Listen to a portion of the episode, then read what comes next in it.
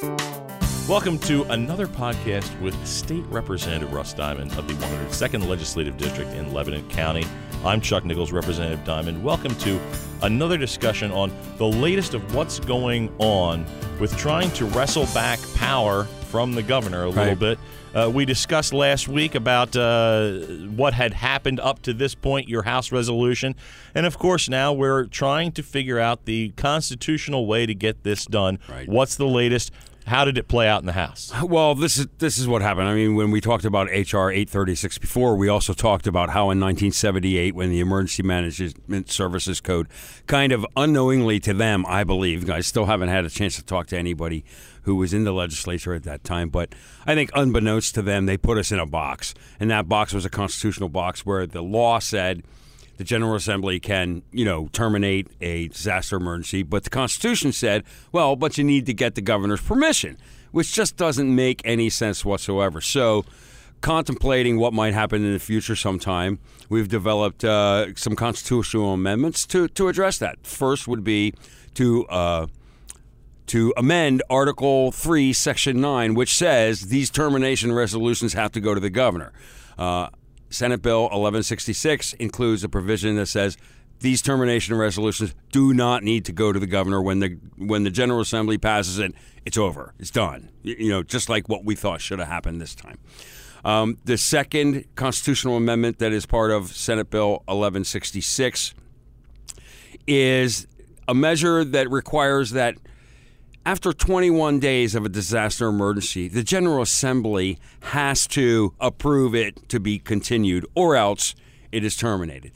That's to encourage cooperation between a governor and the General Assembly, rather than the, the governor just going off on his own and doing whatever he wants. You need to get some buy in from the General Assembly in order to continue. Uh, a, a disaster emergency, and you got to get that buy-in within 21 days of uh, declaring that disaster. And that really gives the chance for the people to have their voice as one of these things goes on. A- absolutely, and and really, these two amendments, those two parts of Senate Bill 1166, they're aimed at restoring our Republican form of government, and I mean that with a small r, Republican form of government as guaranteed by the United States Constitution, Article 4, Section 4. Now, there are some people who said we well, we should go to, you know, a federal court to argue that out, but the truth is there's a state cure to that. And this is the state cure is these two amendments that are part of Senate Bill 1166. The Third Amendment is a very important uh, amendment that would address the other hot topic of our time, which is race relations in Pennsylvania. Uh, it would be an, an amendment to Article One of the of the Constitution, which is our Declaration of Rights, and it will declare that no one in Pennsylvania will ever have their rights suppressed simply because of their their race or their ethnic background. I think that's very important. Those are three very important constitutional amendments to get to the people and allow them to vote on them as soon as possible. Hopefully, now that we've passed this, this will get on the ballot early next year at the spring primary, along with a fourth constitutional amendment, which is my House Bill 196 which will change the way we elect our appellate court judges in Pennsylvania. Right now, we elect them on a statewide basis. And unfortunately, that's resulted in the fact that over the last 50 years, um, Allegheny and Philadelphia counties, which only hold 21% of the population, have had about 55% of those seats. And look, that's fine, and, but we need regional diversity because I've run three statewide campaigns in my life, and I've come to realize that Pennsylvania could be divided up into seven different states, maybe even eight different states, all with their own regional uniqueness, cultures, attitudes toward the law, that sort of thing. We need that kind of regional diversity to be on our appellate courts because our appellate courts are where the law is practically applied to real life situations and precedent is set for the future. So if you only have a really urban perspective dominating those courts and almost at three times the rate of their population, you're going to have a really urban sense on uh, judicial decisions. And, and we've seen that where, you know, they kind of uh, play a little loose and fast with the you know the meanings of words, that sort of thing. Whereas some folks in the in, in the rural areas, they're more like, well, no, this is what it says, so that has to be what it means.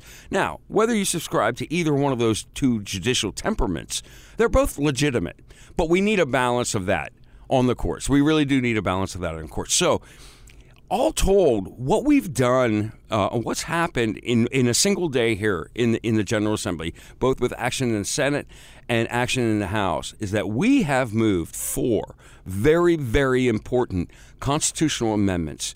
And we've advanced them through the first session purpose. Now, they have to be advertised before the next general election so that if people are too upset about what we're doing, they have a chance to vote us out.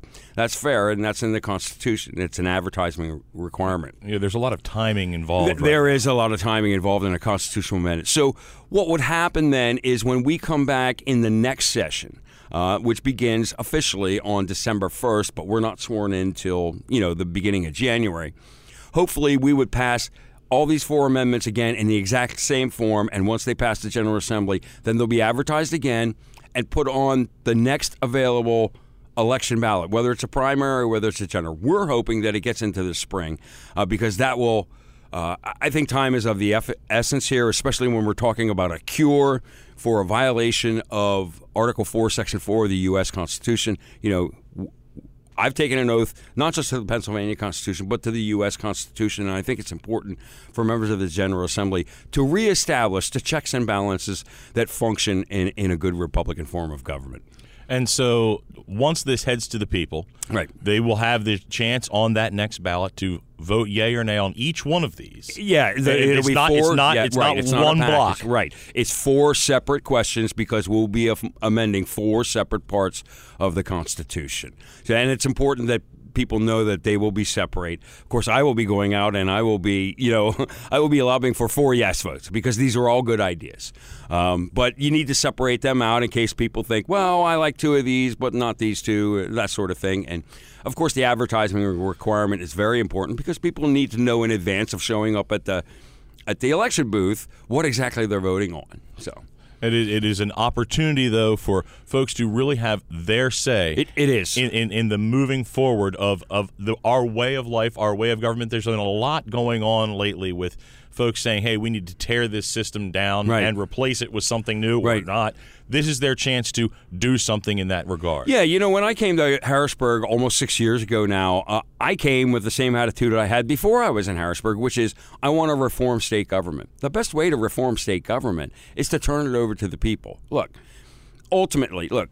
Uh, I take a lot of pride in ownership over the bills, the legislation uh, that I run. But once that becomes law. Once the governor signs it into law, or the people would ratify it as part of the Constitution, it no longer belongs to me. It belongs, it belongs to, to everybody. 12.8 million Pennsylvanians are the real owners of the law.